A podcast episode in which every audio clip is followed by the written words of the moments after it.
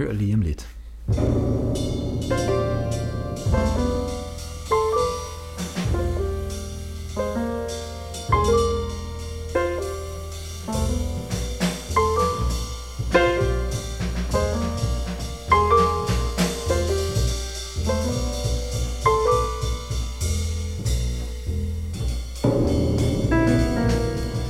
Velkommen til Jazzkonversationer og vores anden afsnit af vores Wayne Shorter tribut fejring, eller hvad vi nu skal kalde det. Det er jo mindehøjtidligholdelse. Mindehøjtidligholdelse, ja. Fordi at øh, det jo var sådan, at han døde tidligere i år. Vi er i tyve treogtyve, han døde den anden marts. Det er jo så anledningen til, at vi nu har her over to udsendelser talt om og lyttet til produktionen i hans ja. meget lange karriere. Vi startede sidste udsendelse i nitten nioghalvtreds med hans første album i eget navn, og har været forbi Jazz Messengers og forskellige igen udgivelser i eget navn. Samarbejdet med Miles Davis, som jo strækker sig over flere år, og megen epokegørende musik. Bestemt.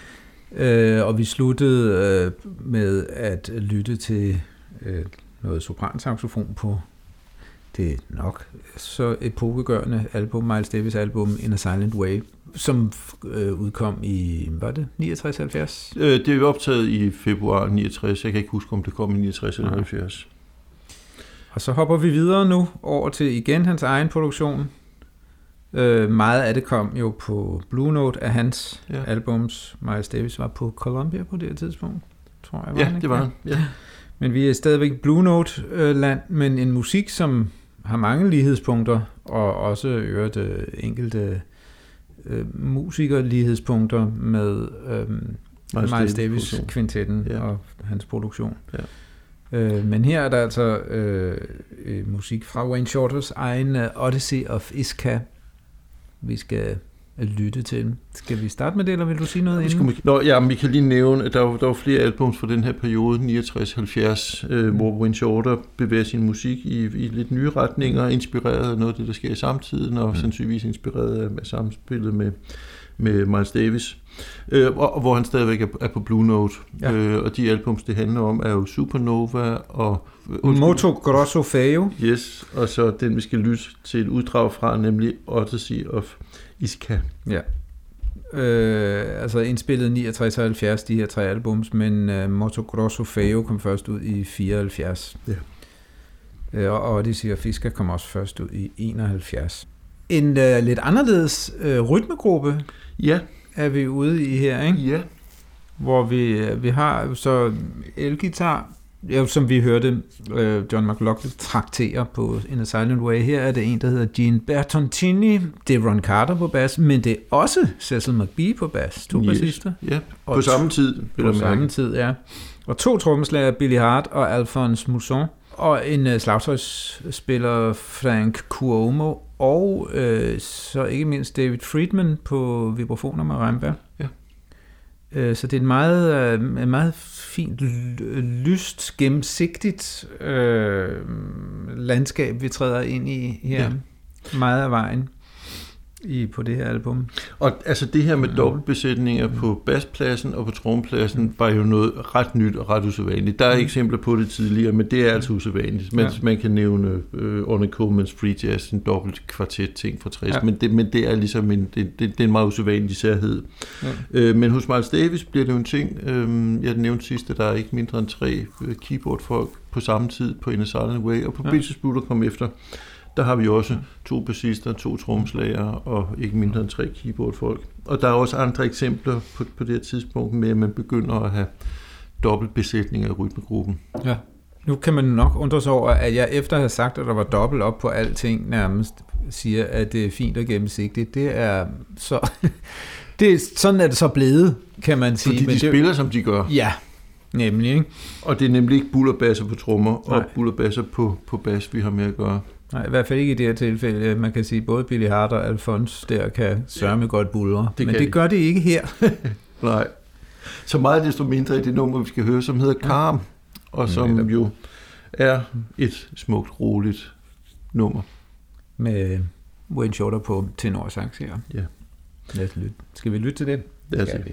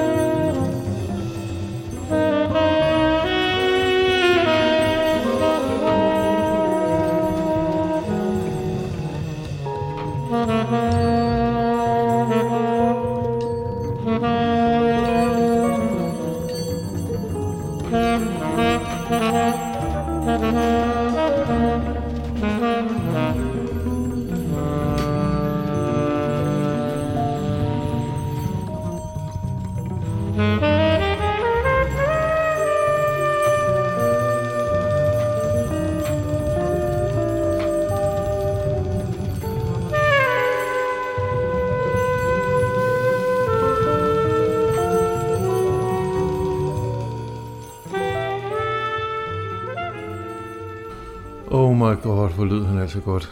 Det må man sige. Og jeg ja, igen vende tilbage til, hvordan der jo, altså alle øh, har jo noget at sige her, skal man ja. sige. Der bliver spillet hele tiden, men de her mm, akkordinstrumenterne har jo fået øh, besked på ikke at øh, fylde ud med akkorder. Gitaristen spiller linjer hele tiden. Mm. Øh, vibrafonen ligger også mixet lidt langt tilbage, men der er jo i sig selv forholdsvis en forholdsvis åben ja. lyd. Ja. Øhm, og så, ja, trommeslagerne holder sig til lyse ting og brushes. Ja. Den, der er mest travl, er den ene af bassisterne i ja. virkeligheden, som ja. flytter sig meget rundt. Men de får ligesom fyldt rummet ud og har, tager hver deres plads der, hvor der er plads, ja. og så svæver Wayne Shorter hen over det. Ja. Virkelig skønt maleri, det er. Som jo en meget fredfyldt, men også en meget klar hovedrolle ja. øh, her. Men altså, som du siger, meget luftigt, meget transparent, øh, mm. fredfyldt musik. Øh, sådan fritflydende.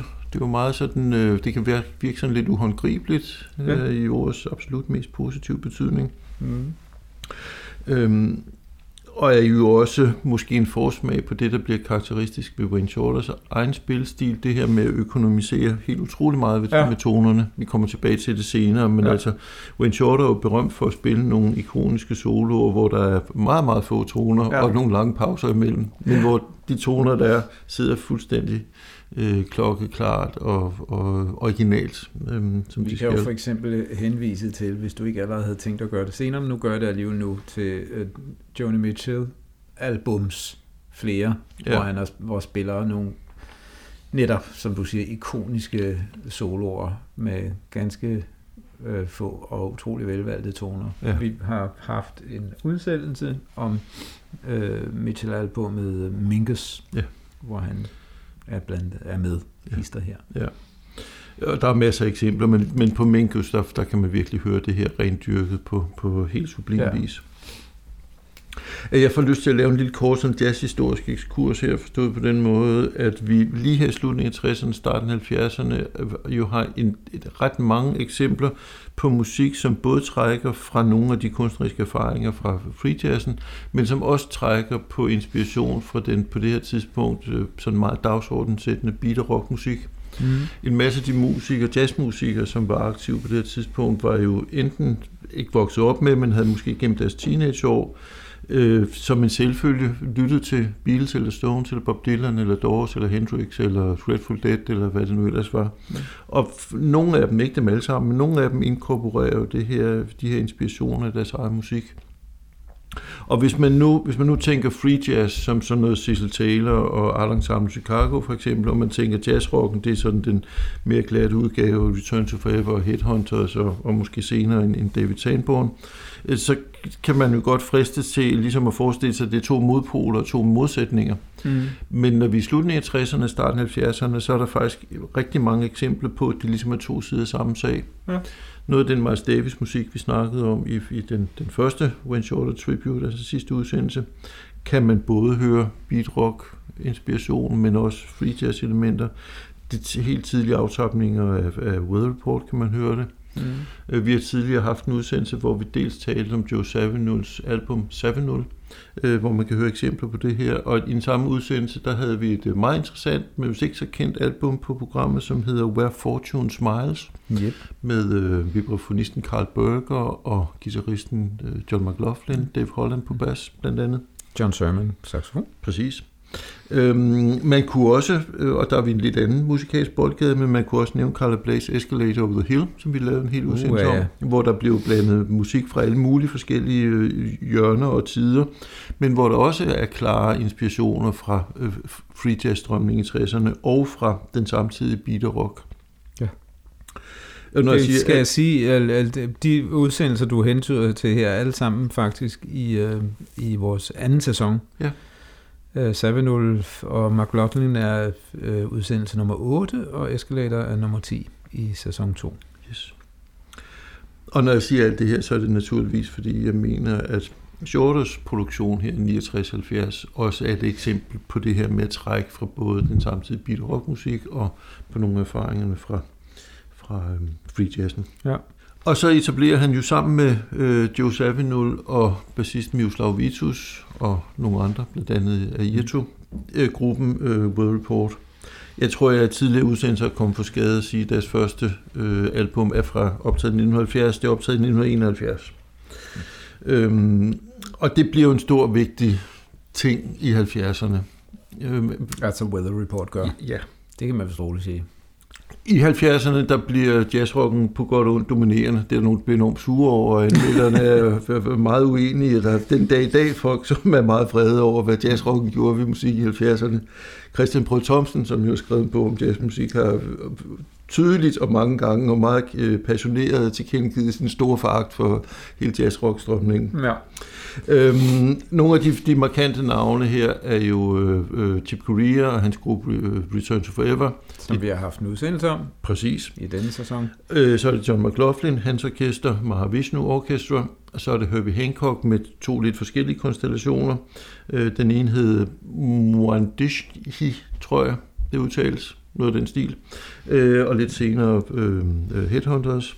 Og så altså Weather Report, som ret hurtigt blev et duo-projekt mellem med Wayne Shorter og, og Joe Zawinul som, som de centrale aktører, og så skiftende besætninger. Og i nogle perioder, nogle musikere, der var sådan lidt fastere tilknyttet. For eksempel bassisten Jaco Pastorius, som vi har talt om for få øh, udsendelser siden, mm.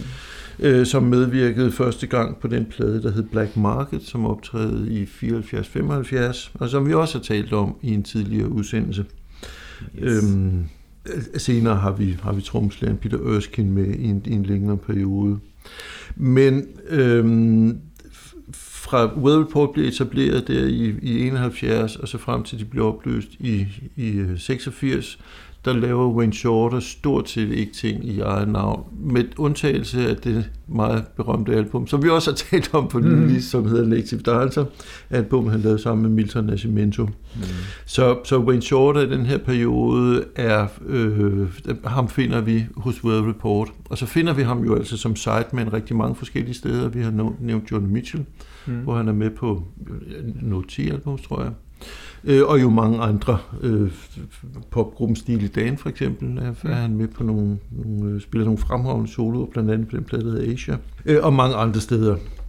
Men Weather Report er noget ganske særligt, vil jeg mene. Jeg er voldsomt begejstret for dem, har været det siden jeg var teenager. Frederik Lundin er ikke voldsomt begejstret, jeg, jeg levede, og var det, var det slet ikke som teenager. Jeg levede i hele min ungdom under en jazzsten, skal vi sige det sådan. Og, og en jazzsten, som ligesom var defineret ved, at det her, det var ikke jazz. Det interesserede mig bare ikke. Nej. Jeg, var, jeg tog ikke aktivt afstand. Det var, jeg hørte bare ikke efter, hvad der blev sagt, så at sige. Eller spillet for det tilskyld. Nej, for vi, vi, vi diskuterede Weather Report i den udsendelse som Black Market, og der synes jeg faktisk, vi havde en... Øhm, en fin, fin øhm, udveksling af uenigheder, som man kan lytte på. Mm-hmm. Vi har valgt at, at tage et uddrag med fra det Weather Report-album, der kom lige før Black Market, det der hedder Tailspinnin'. Jeg har det sådan, og det er en personlig betragtning, men jeg har det sådan, at Weather Report kulminerer lige de her år. Den plade, der hedder Mysterious Traveler, den vi skal lytte på nu, som hedder Tailspinnin', og så Black Market, er i mine ører der, deres kunstneriske højdepunkt, og så er der fremragende ting både før og efter. Øhm, og øhm, vi lytter jo, som vi gør i begge de her tribute-udsendelser til, til Wayne Shorter-kompositioner. Øh, den her, den hedder Lusitano, og øhm, vi har Josef Zawinul på keyboards, men også på forskellige andre ting. Jeg, det er faktisk ikke rigtigt til at høre, hvad han lige spiller på det ene ord, for det er meget producerede plader, mm. det, det er ret komplekse lydbilleder, øh, men på albumet som sådan, der trakterer Zawinul ud over en masse forskellige keyboards, som naturligvis typisk for tiden er udspecificeret. Mm. Det er for eksempel A R P to tusind seks hundrede, han spiller på. øh, der spiller han også orgel, han spiller orgellytrum, han spiller ud. Den der øh, arabiske øh, strengeinstrument. Ja. Ja. Og så spiller han en, øh, hvad hedder den, tror du Frederik, den der? En santra. det, det, det er ikke et instrument, vi en kender. Sutra, det er et u. En sutra. En sutra, det er ja. Så spiller han det, der hedder talking drum. Han spiller lidt forskellige percussion og lægger vokal til. Og vi har altså selvfølgelig Wayne Shorter på sopran og tenor. Vi har Alfonso Johnson på bas. Ham, som havde baspladsen før, Pastorius, og så har vi øh, Leon Gudo Chandler på trommer, og vi har Le... og vi har Alegria Lima på percussion. Og øh, vi hører øh, begyndelsen af, af Lusitano her. Bye.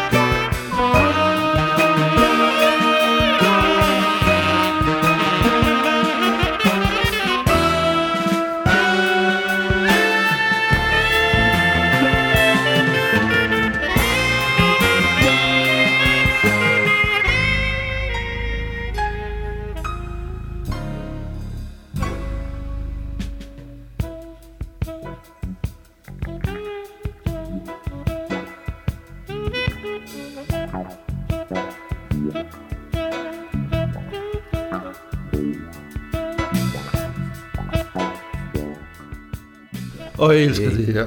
Det er så godt, Frederik Lundin. Jeg kan, jeg kan fortælle, at øh, lytteren, hvad de kunne se, er, at øh, Jens hele vejen øh, undervejs på øh, god gammeldags teenage sad og spillede trommer med og kunne alle filsene. Selvfølgelig.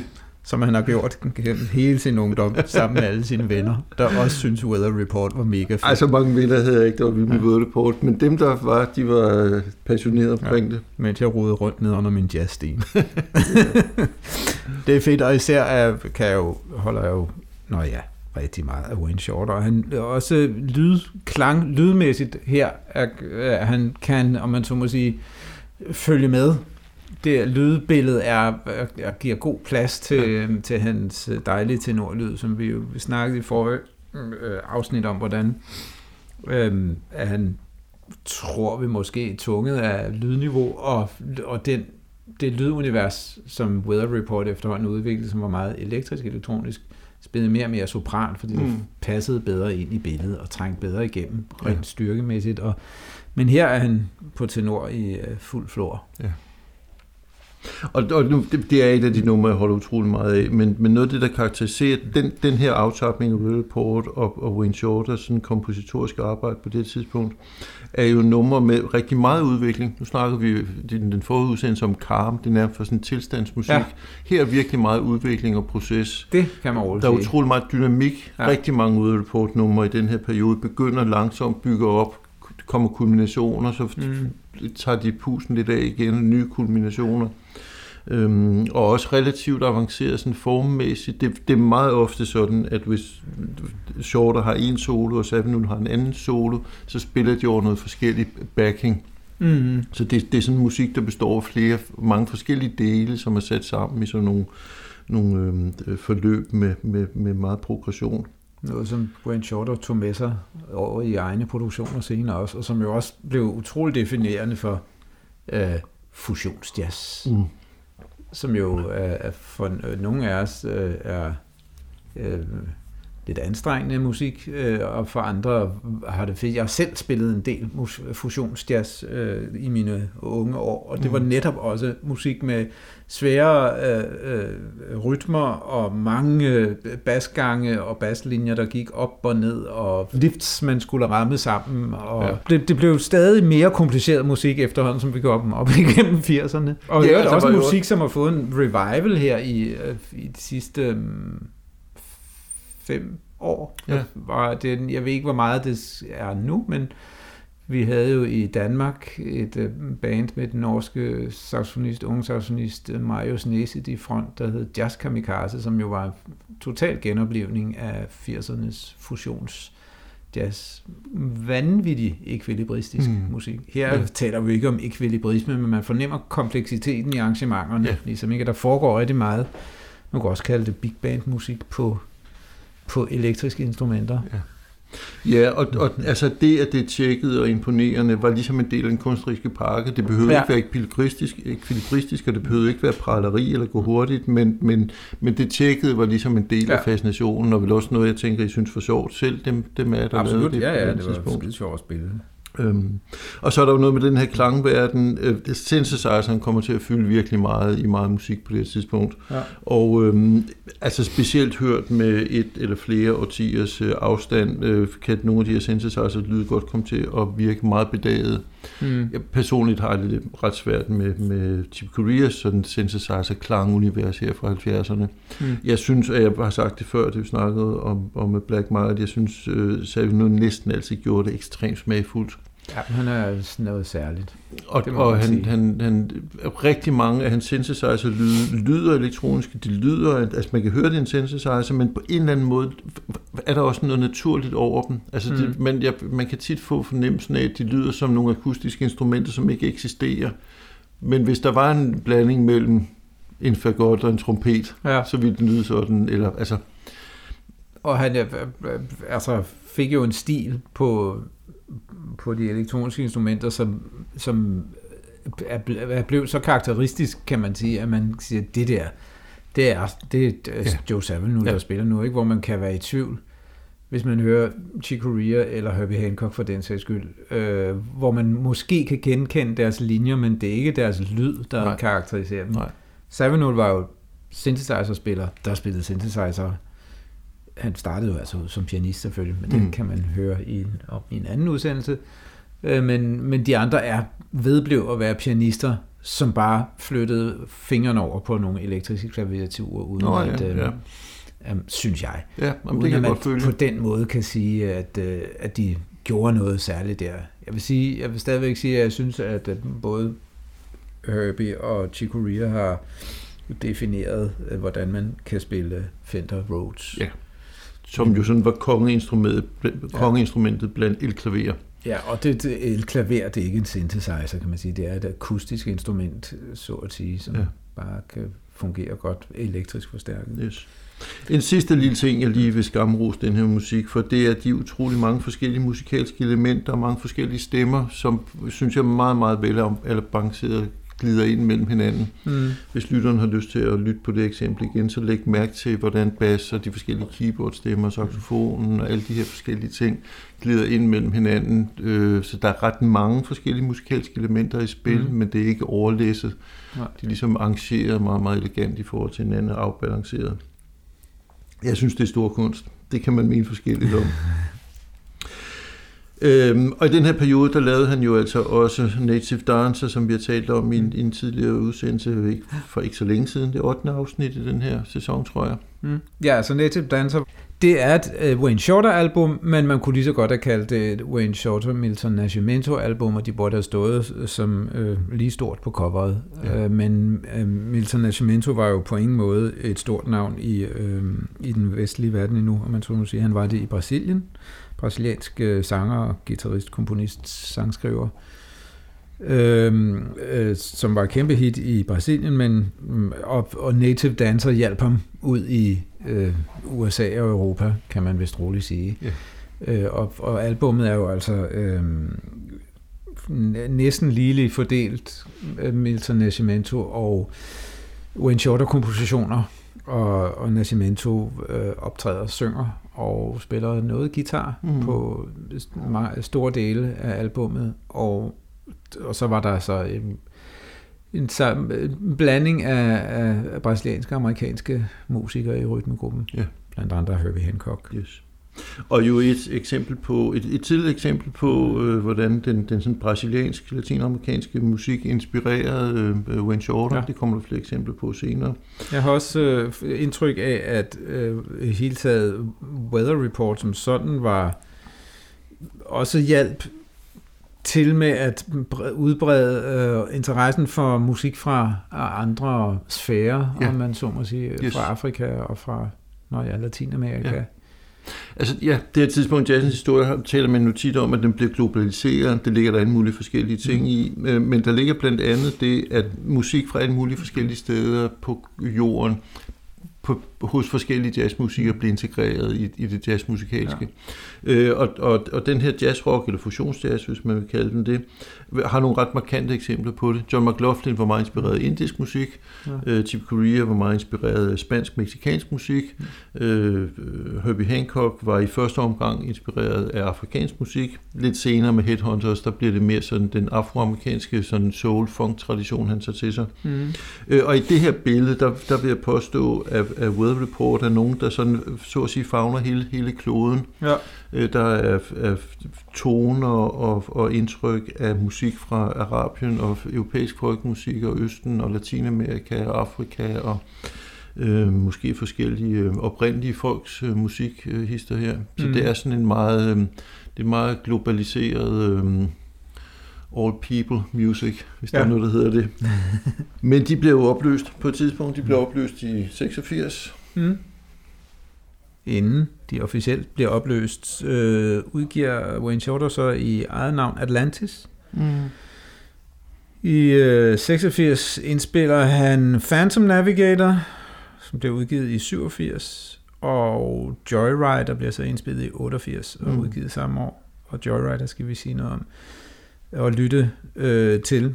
Men man kan sige, om alle albums øh, er de, i hvert fald i sådan en som mig, i mine ører, at det fortsætter han meget øh, i samme stil, som, som de var i gang med i Weather Report på det tidspunkt der, øh, med, med øh, forholdsvis øh, kompliceret øh, musik, for, længere komponeret forløb, mm.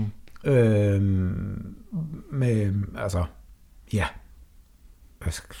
meget en bog af synthesizer, ja. Og sam, meget samme klangunivers. Øh, Øh, ikke på samme måde så meget øh, Afrika-inspiration, som havde snedet, vel, havde snedet sig mere og mere ind Præcis. i, i uh, Weather Report, ja. øh, men, men, men andre ting. Ja. Ja. Altså, det er jo nok den periode i, i Wayne Shorters øh, produktion, som vi begge to øh, holder, holder mindst af. Ikke, at det var dårlig musik overhovedet, eller vi skal tage den ned, men, men, og jeg er enig med dig i, at han, han fortsætter lidt i det spor, som, som Weather Report havde. Men det, det bliver også lidt pompøst, og det bliver en lille smule maskinelt, og sådan en lille smule... Øh, altså, der kommer sådan nogle lidt mere funky elementer ind i musikken, der er også lidt trommemaskine, tror jeg, hister her, mm. eller for noget, der lyder sådan. Øhm, og det, det, det kan... Det, jeg synes, det bliver en lille smule kantet, og en lille smule pompøst, op og sådan lidt storslået på en lidt øh... mindre heldig måde. Ja. Men der er stadigvæk nogle gode passager, der er nogle gode kompositioner, og han spiller selv øh, godt rigtig, rigtig mange steder. Øhm, et af de album, som jeg lyttede en del til dengang, var det, der hed Joyrider, som du nævnte før. Mm. Øh, og titelnummeret, synes jeg, er et rigtig godt eksempel på en fremragende komposition, som så kommer til at fremstå en lille smule uheldigt med, med vores dages ører, fordi det er ja. det her synthesizer-univers, fordi det bliver en lille smule... Det bliver lidt kantet og lidt sterilt, ja. tror jeg nok, vi må, må sige, vi synes. Og ikke nødvendigvis heller de største musikalske ånder, han omgav sig med der. Det bliver lidt, øh, lidt store overarme i mine ører. Ja. Øh, men jeg kan dog huske, at øh, min daværende kapelmester Bo Stief, øh, som jeg spillede en del med i slut firserne, begyndelsen af halvfemserne, spillede i Bo Stief Band, som jeg før har omtalt, som også var dem, der opdrog mig og trak mig ud under min jazzsten og, og forstå, lod mig forstå, at der var nogen, der hed The Beatles, som jeg blev nødt til at lære at kende. Men han var også ret begejstret for øhm, dels af Weather Report, og var jo stor øh, Pastorius-fan og spillede selv båndløs bas, eller spiller mm. selv båndløs bas. Øh, han var ret begejstret for, for Atlantis og Phantom Navigator, husker jeg, og så vi spillede øh, i hans band også musik, som havde lidt af den samme ting med, med, øh, med længere fastlagte forløb og skift og mm. ting og sager. Så, så jeg fik den musik ind den vej, men lyttede altså ikke så specielt meget mm. til, til Wayne Shorters produktioner fra den tid. Men jeg var faktisk inde og høre, kan, kan jeg huske, fordi jeg købte Joyrider, fordi jeg var inde og høre Joyrider-bandet live okay, i ja. Montmartre i Nørregade. Og det var en fantastisk oplevelse, fordi Wayne Shorter altså i sig selv bare er så utrolig en intens... Øh, musiker at opleve live. Og så havde han en øh, kvindelig percussionist med, som sang par sange også, som jeg blev meget betaget af. Mm. Jeg ved ikke, om det var, fordi hun, øh, hun sang virkelig godt, men jeg synes også, hun så enormt godt ud. Det er sådan en anden historie. Det måtte man godt. Nej, der, der, der er ikke nogen historie. Det kom der jo ikke noget ud af. Men Nej. at opleve Wayne Shorter live, den kan, kan huske, at det gjorde sådan et kæmpe indtryk på mig med, hvilken power fysisk mm. tilstedeværelse der var. Og med hvilken kraft han spillede. Han spillede simpelthen så kraftigt på sine instrumenter, mm. og var i stand til at gøre det, uden at det lød dårligt. Det, det kom ud i form af ikke bare støj og muskelkraft, men simpelthen bare virkelig intens musiceren. Ja, tilstedeværelse, karisma. Ja, ja simpelthen. Og, og det, det, så så, så jeg, jeg kan knap nok huske, hvad de spillede omkring, men jeg kan huske, titelnummeret gjorde indtryk på mig, det var derfor, jeg købte... albummet, ja. for at høre det også, og det, og, og det er jo så det, vi skal ja. høre nu, ja. lige om lidt. Nu, jeg tror, du fik sagt øh, mindre ånder, og det, det vil jeg ikke udfordre, men jeg vil, jeg vil dog nævne, at øh, Jerry Allen, som spiller med akustisk klaver på noget af det, dog, dog er et, et navn, ja, som man ikke sådan sandt, ja. bare lige kan, og så er Herbie Hancock jo sådan set også med. Men det, der bliver bare ikke plads til deres øh, musikalitet, synes jeg, fordi de jo bliver sat til at spille på ja, men det er en alle mulige dødsinstrumenter. Det er en med dig i. Vi har Daryl Jones på bass, og vi har Carolyn Carrington på trommer. Ja. Vel en af de første sådan store kvindelige tromslagere. Jeg kan ikke lige ja. komme i tanke om nogen før hende. Nej, vores egen Marilyn Masur. Ja, jo. Men, øh, ja. Og de to har øvrigt jo mødtes i Wayne Shorter Band på et tidspunkt, da Marilyn spillede med Wayne ja. Shorter. Yes. Ja. Det var ikke nemt, synes Marilyn. det passede ikke Carolyn Carrington særlig godt, at der kom en slagtøjsspiller ind, som ovenikøbet var kvinden, ifølge Merlin. Okay. Så det var, det var ikke sådan en... Fedt rygte. Ja, ikke? øhm, og vi skal lige sige, det er jo også på et tidspunkt, hvor man producerer meget, så man kan have forskellige musikere, og så den ene på keyboard, og den anden på elklaver, og mm. der er et muligt klip og overdub og sådan noget. Man kan også mange steder høre mange forskellige saxofoner oven hinanden. Det er jo fordi Wayne Shorter øh, overdubber. Det kan jeg ikke huske, om man går lige på det her nummer, men ja. Det gør en flere steder. Ja. Det er jo noget, man kan, og, og det er noget, man gør, og det kan så fungere mere eller mindre øh, smagfuldt. Det har jeg selv anvendt. Ja, ja. Jamen, det er der bestemt ikke noget gældende. Lad os høre begyndelsen af albumet Joyrider med titelnummeret Joyrider.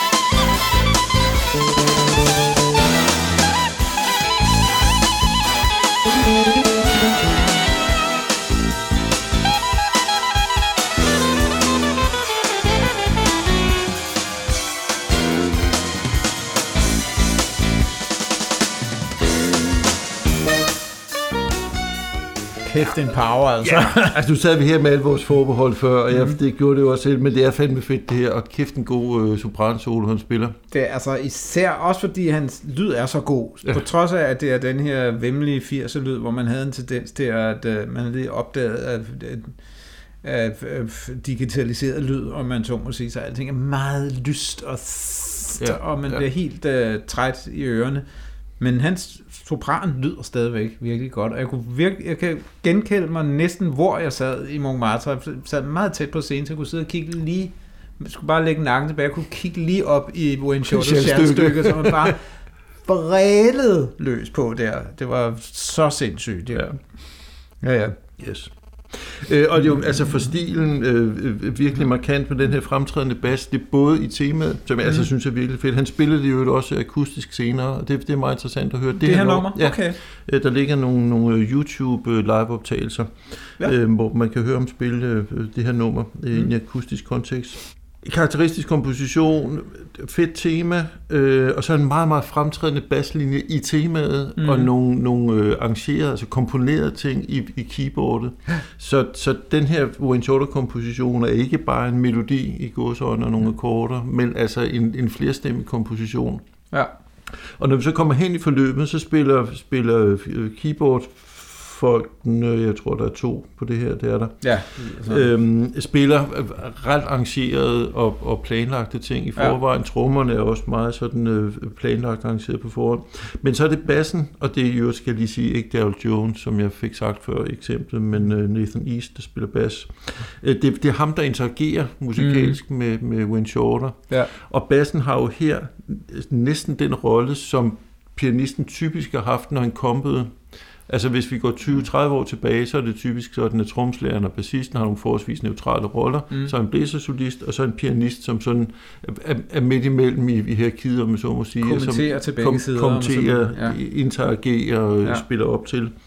Øh, og det er bassisten, der gør det her. Mm. Det, det, er, det, det er typisk for den her tids musik, ja. Og for, øh, for strømningen af jazzrocken. Det kan man også forestille sig, at Pastorius har haft noget at skulle sagt der, fordi han jo var så vanvittig mobil på instrumentet i en grad, som man ikke havde hørt så meget, før han kom til. Præcis. Så det begyndte de andre bassister også at lægge sig efter. Ja.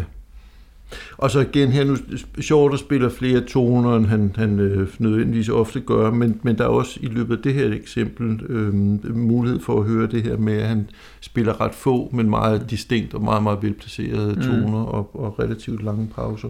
Ja. Øh, og efter de her tre udgivelser, som har det her, vi begge to synes er en lille smule sådan svulstigt øh, præg, øh, om end det kan være meget energifuldt, så kommer der en, øh, et album, som hedder High Life, hvor vi har sådan lidt mere øh, afrikansk sludder, hvor vi har lidt mere sydamerikansk indflydelse igen, øhm, men også et, jeg tror godt vi kan påstå, at det er den mest poppede udgivelse han lavede. Det, det, ja. det, der, der er også noget i produktionen, der, der er sådan en lille smule firser glat og, og til, til den ret poppede side. Det er naturligvis god musik, gode kompositioner.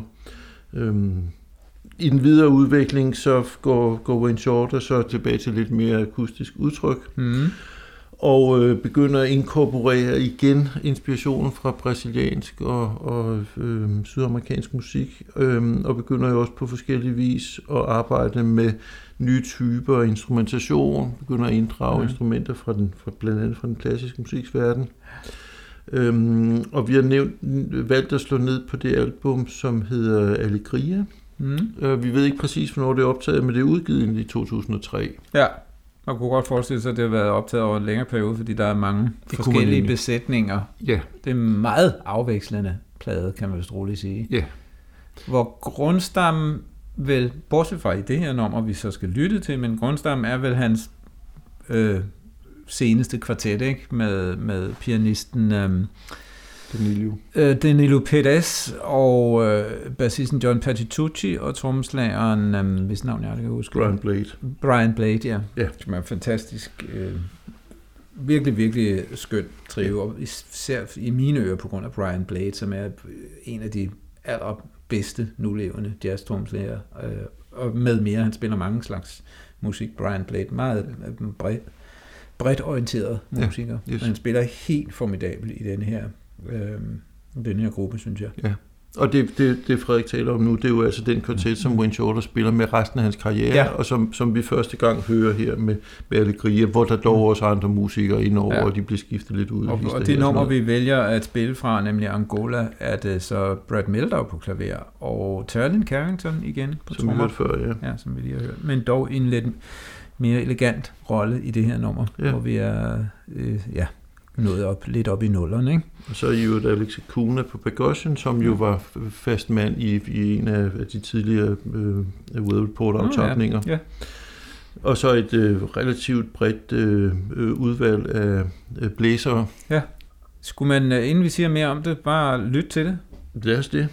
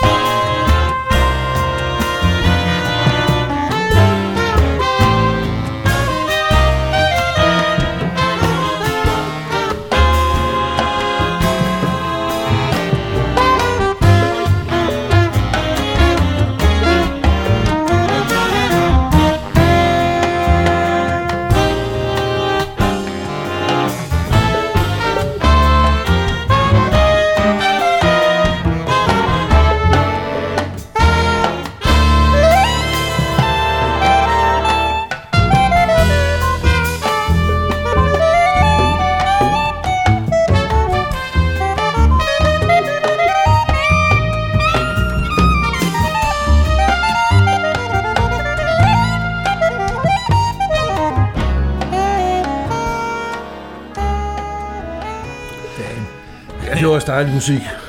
Og man, jeg vil tro, at lytteren godt kan høre slægtskabet med for eksempel Joyrider, som vi lige hørte, og også øh, Weather Report i øh, måden musikken er konstrueret på. Det er ja. bare akustiske instrumenter nu. Ja, og det kan vi godt lide.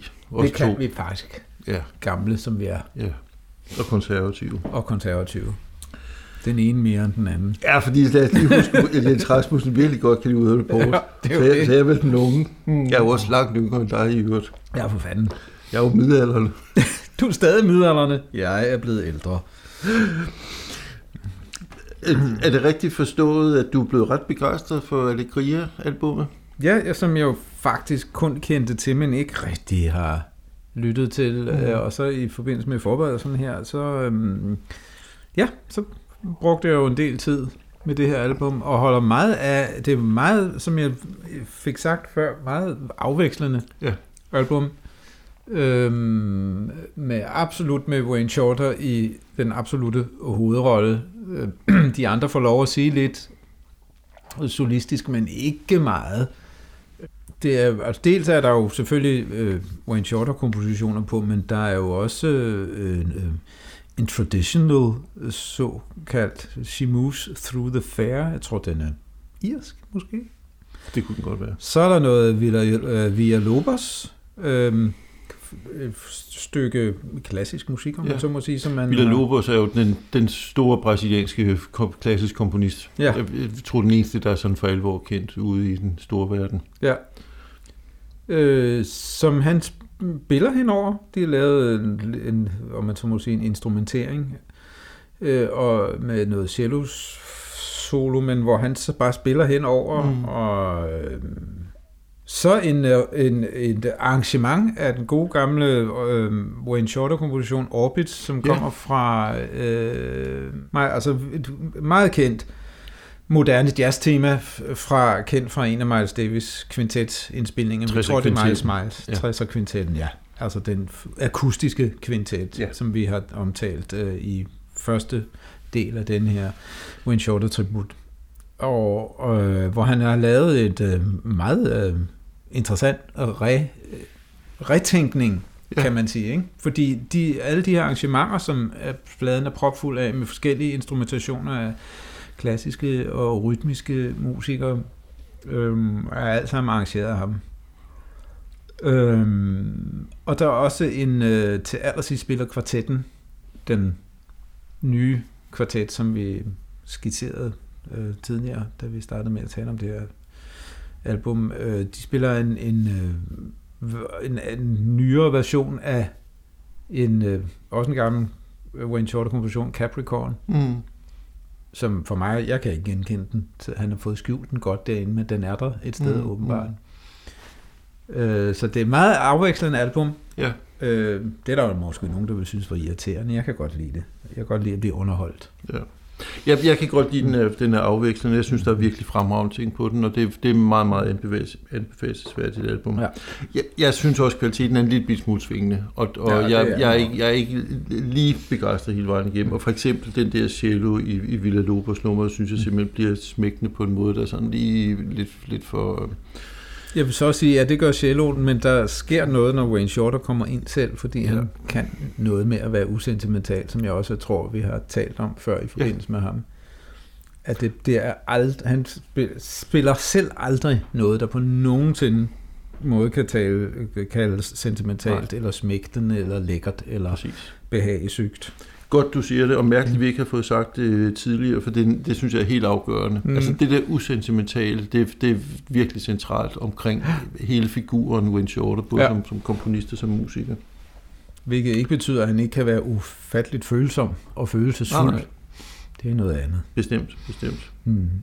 Altså på Alegria her, der er jo ligesom sådan tre, sådan oplever jeg det som om, der ligesom er sådan tre grundelementer. Der er, der er den nye kvartet her, som han jo spiller med resten af sin karriere. Ja.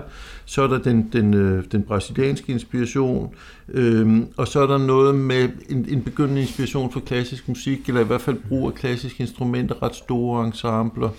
Øh, og, n- og nogle gange så fungerer den her cocktail virkelig godt, ja. og n- nogle andre gange er jeg mindre begejstret for den. Men det vi er selvfølgelig også i afdelingen for smag og behag mm. endnu en gang. Og så lige en parentes i forhold til det, du sagde med Orbits, det gamle mm. nummer fra, fra Miles Davis repertoireet. Han tager jo flere af, af de gamle tresser ting op. Øh, og den kvartet, vi nu efterhånden har nævnt mange gange, altså Danilo Perez og John Patitucci og Brian Blade, mm. g- går jo under navnet Footprints. Uh, Footprints Live er f- uh, to år før. Den var den første udgivelse med den nye kvartet. Og så Godt. Kom Alegria her. Yes.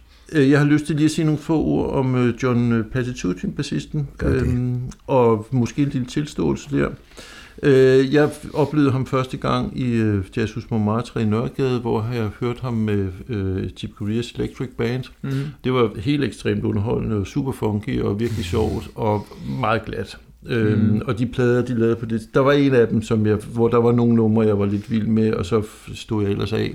Jeg går ud fra, at du stod af langt fra, ja, før, lang, tid, på. Du begyndte at lytte, lang tid før ja. Du begyndte at lytte. Øhm, og så må jeg indrømme, jeg, jeg har faktisk altid øh, lidt fordomsfuldt øh, tænkt John Patitucci som, som en musiker, der ligesom var i den der ende af jazzen. Mm. Det har også været karakteristisk, at han har spillet med sådan nogle musikere som Aldi Meola og Dave mm. Cruzin og Lee Ritenour og Tom Scott og sådan nogle, som jo er gode, og, altså repræsentant, gode repræsentanter for det, de nu engang gør. Fusionsmusik. Ja, i den glatte, pæne, ja. poppede ende. Øhm, men jeg må med skam melde, at det først øh, sent i mit øh, liv er gået op for mig, at John Patitucci faktisk er en virkelig, virkelig fremragende bassist. Ja.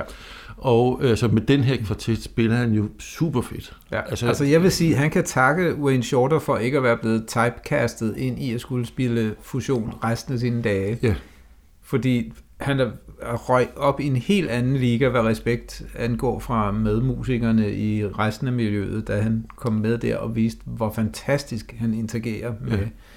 med de tre, fire ja. musikere, de tre andre musikere i den kvartet der. Og han gør det virkelig godt. Altså, oh, hatten af. Jeg, jeg, jeg, jeg lige ved at sige, at jeg er blevet Don, John Patitucci-fan. Sig det bare. Nej, jeg siger det ikke. Jeg, jeg, jeg er lige ved at sige det.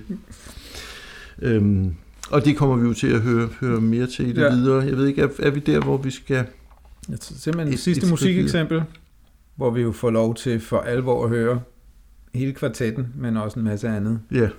Jeg har lyst til lige at indskyde en lille anbefaling undervejs, fordi mm. at uh, Wayne Shorter jo i slutningen af halvfemserne, otte nioghalvfems, uh, laver en uh, duo, et duoalbum med Herbie Hancock, som hedder one plus one. Mm.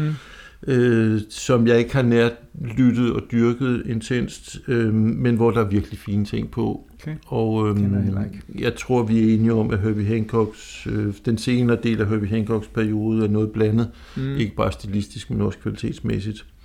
Og jeg, jeg har ikke fundet så mange ting i hans senere produktion, som jeg mm. synes er særlig interessant, hvis jeg må ja. være så ublu. Men, men den her duo-ting, han spiller akustisk Herbie Hancock, og så har vi Wayne Shorter på sopran, og det, det er kun de to, og det er mm. altså meget, det er meget fin aftapning for, ja. for, de, for begge tos vedkommende. one plus one hedder den. Okay. Ja, men lad os springe til, til det sidste musikeksempel. Yes. Vil du sige lidt mere? Der er jo et album, øh, som igen er en blandet landhandel, lidt som Alegria. Øh, det her album hedder Without a Net, øh, som er... Også et, eller det her er et livealbum, øh, hvor noget, men optaget forskellige steder på forskellige tidspunkter. Øh, noget kun med kvartetten, øh, hvor de også berører nogle af de blandt andet Orbits, de ældre shorternumre. Øh, men så øh, og så nogle rene øh, improvisationer også.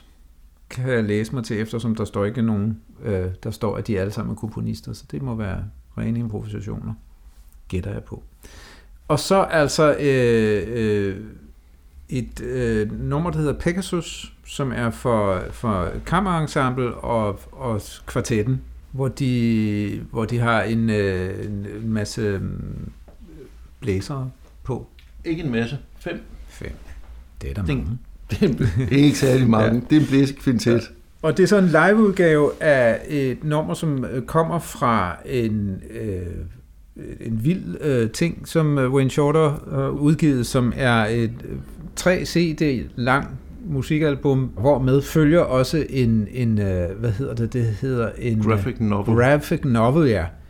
Som er et fint ord for en tegneserie. Han har selv sammen med en forfatter skrevet historien, og, øh, og så er der en illustrator, der har øh, illustreret. Yeah. Og det følger med øh, sammen med det. Så det, og det hedder øh, Emanon, denne, dette gesamtkunstværk. Yeah.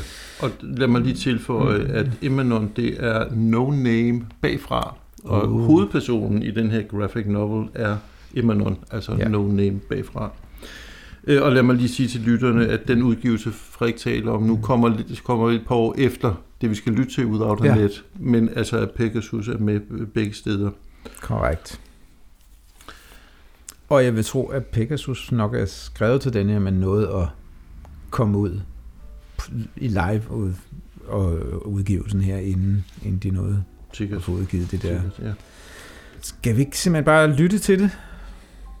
Eller jo, skal vi sige noget inden? Jo, lad os lytte til det. Vi Nej, vi, altså vi har jo to uddrag, så, så Nå, vi kan ja, lige sige, det, ja. at vi, vi, det er et ret langt nummer. Det var ja. tyve minutter, tror jeg, så vidt jeg husker. Er det ikke rigtigt? Jo. Vi hører lige små to minutter i begyndelsen, og så kommer vi ind et øh, magisk sted, synes ja. vi begge. Vi har hørt lidt tema først, ja. og så hører vi noget sopransolo, og så sker der noget, som... Vi sætter ord på senere hen. Ja. Skal vi ikke gøre det på den måde? Det gør vi. Thank you.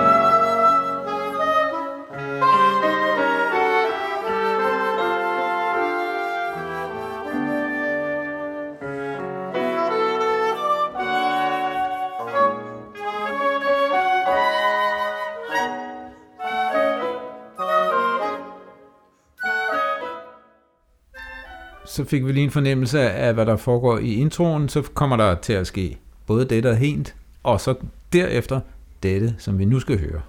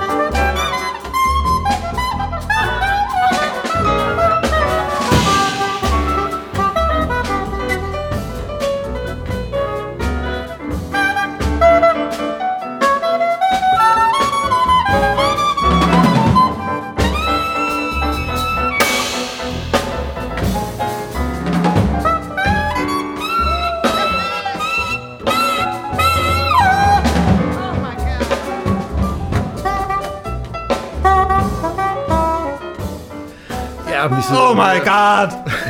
Ja. Jeg sagde det først. Ja, vi sidder her både og griner og smiler og jubler og begejstrer sig og bliver varme med hjertet og alt muligt. Det er jo stort, det her. Vi forstår jo godt øh, den øh, musiker fra Imani Wind Quintet, som jo er dem, der spiller blæserne her. Ja, yes. Øh, må overgive sig og udbrøde oh my god lige på det sted i musikken. Ja. Fordi det er, og det er jo ikke bare Wayne Shorter, det er jo hele, den kvartet der, de spiller simpelthen så stærkt. Ja. Det er fantastisk musik, altså. Det er det virkelig. Øh, og jo, altså i virkeligheden en utrolig kompleks musik, der sker ja. helt vildt meget rent rytmisk. Altså ja. Brian Blade i sig selv er jo virkelig en øh, rytmisk kompleksitet ja. af Guds nåde. Øh, men interaktionen mellem de her fire musikere, er, altså de fire musikere i kvartetten, mm. mener, er jo virkelig, øh, nu siger jeg igen, kompleks mm. øh, og enormt dynamisk og, og enormt øh, sprælsk. Og så fungerer interaktionen med, med blæserkvintetten jo, synes jeg, her virkelig fremragende.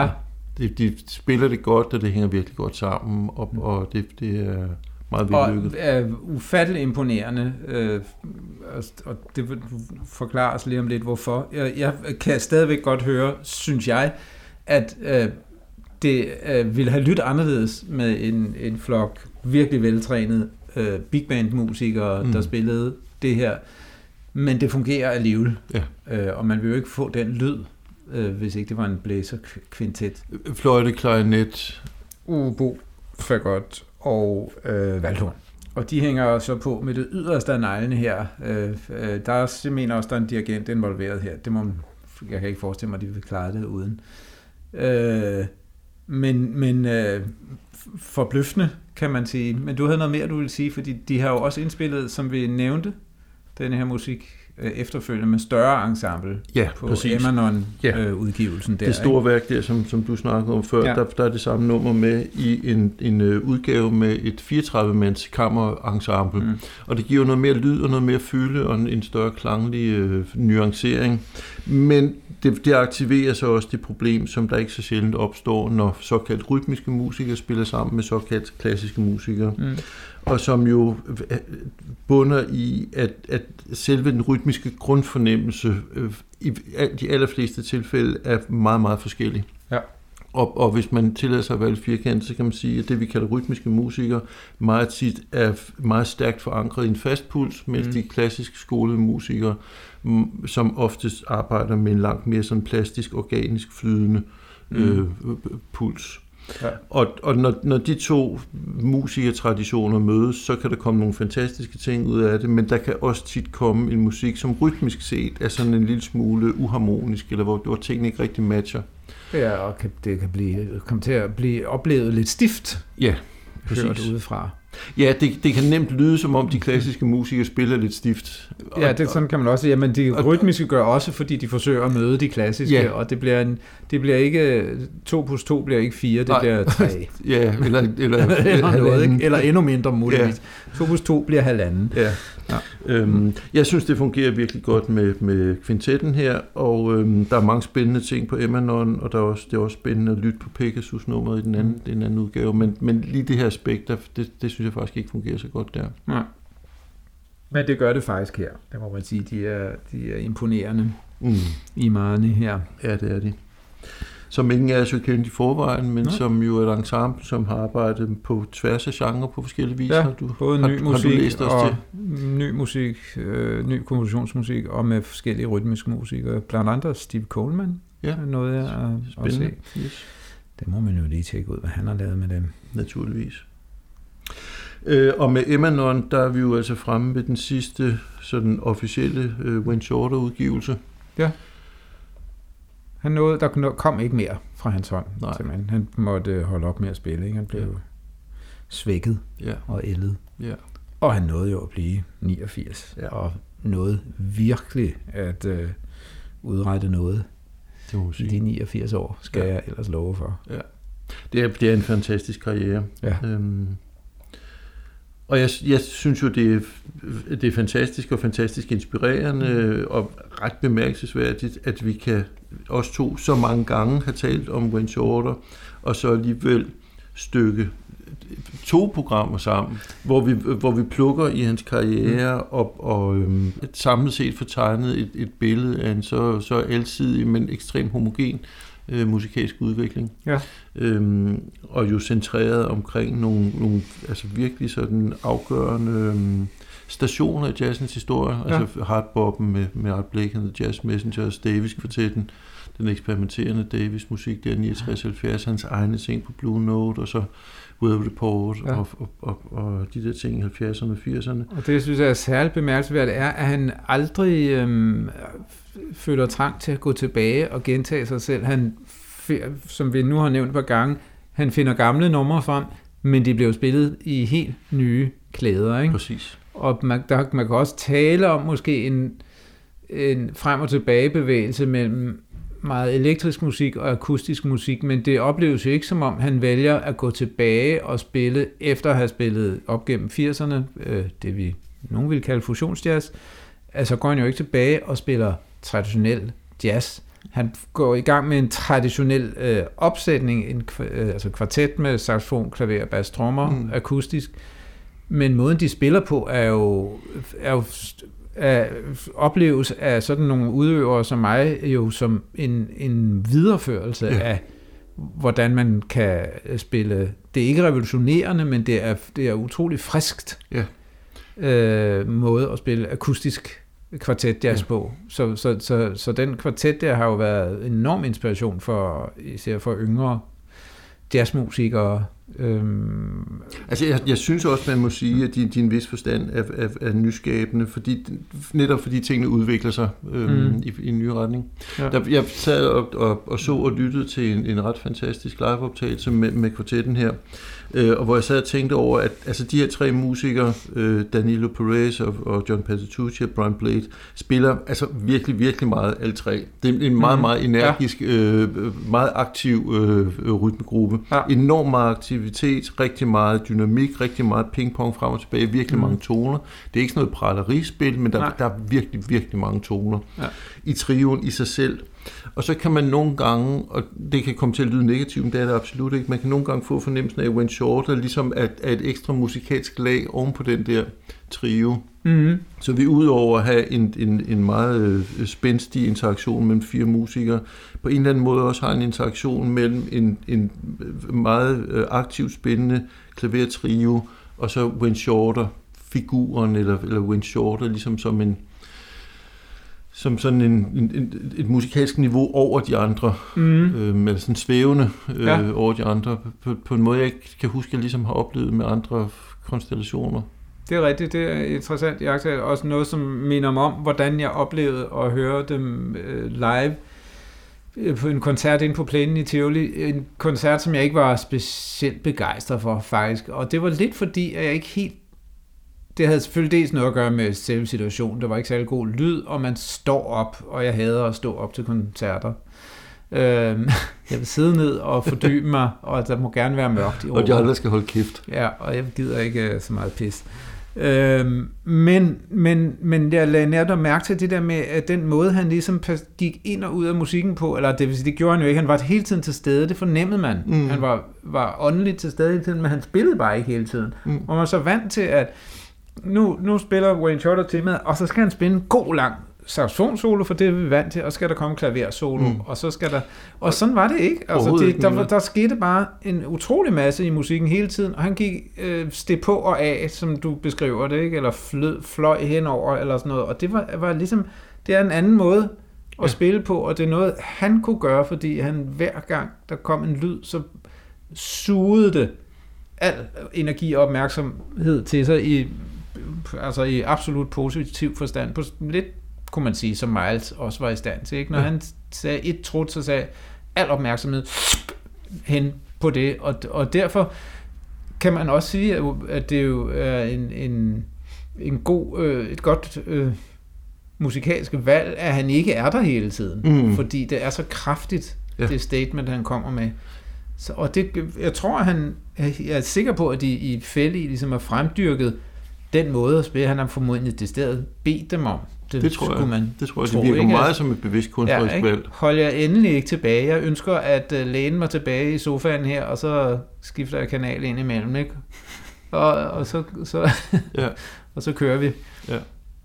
Og det er, ja, det er en meget interessant måde at, at lave musik på, yes. synes jeg.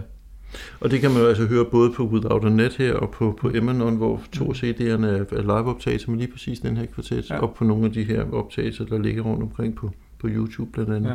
Og så på den liveplade, du nævnte, øh, Footprints, Footprints live, som ja. Var den første med kvartetten. Ikke? Ja. Spændende, Frederik. Ja. Øhm, vi skal vel til at runde af. Det skal vi da. Både på vores Wayne Shorter Tribute Part to, Part to. Øhm, og så jo på Jazzkonversationen sæson fire. Yeah.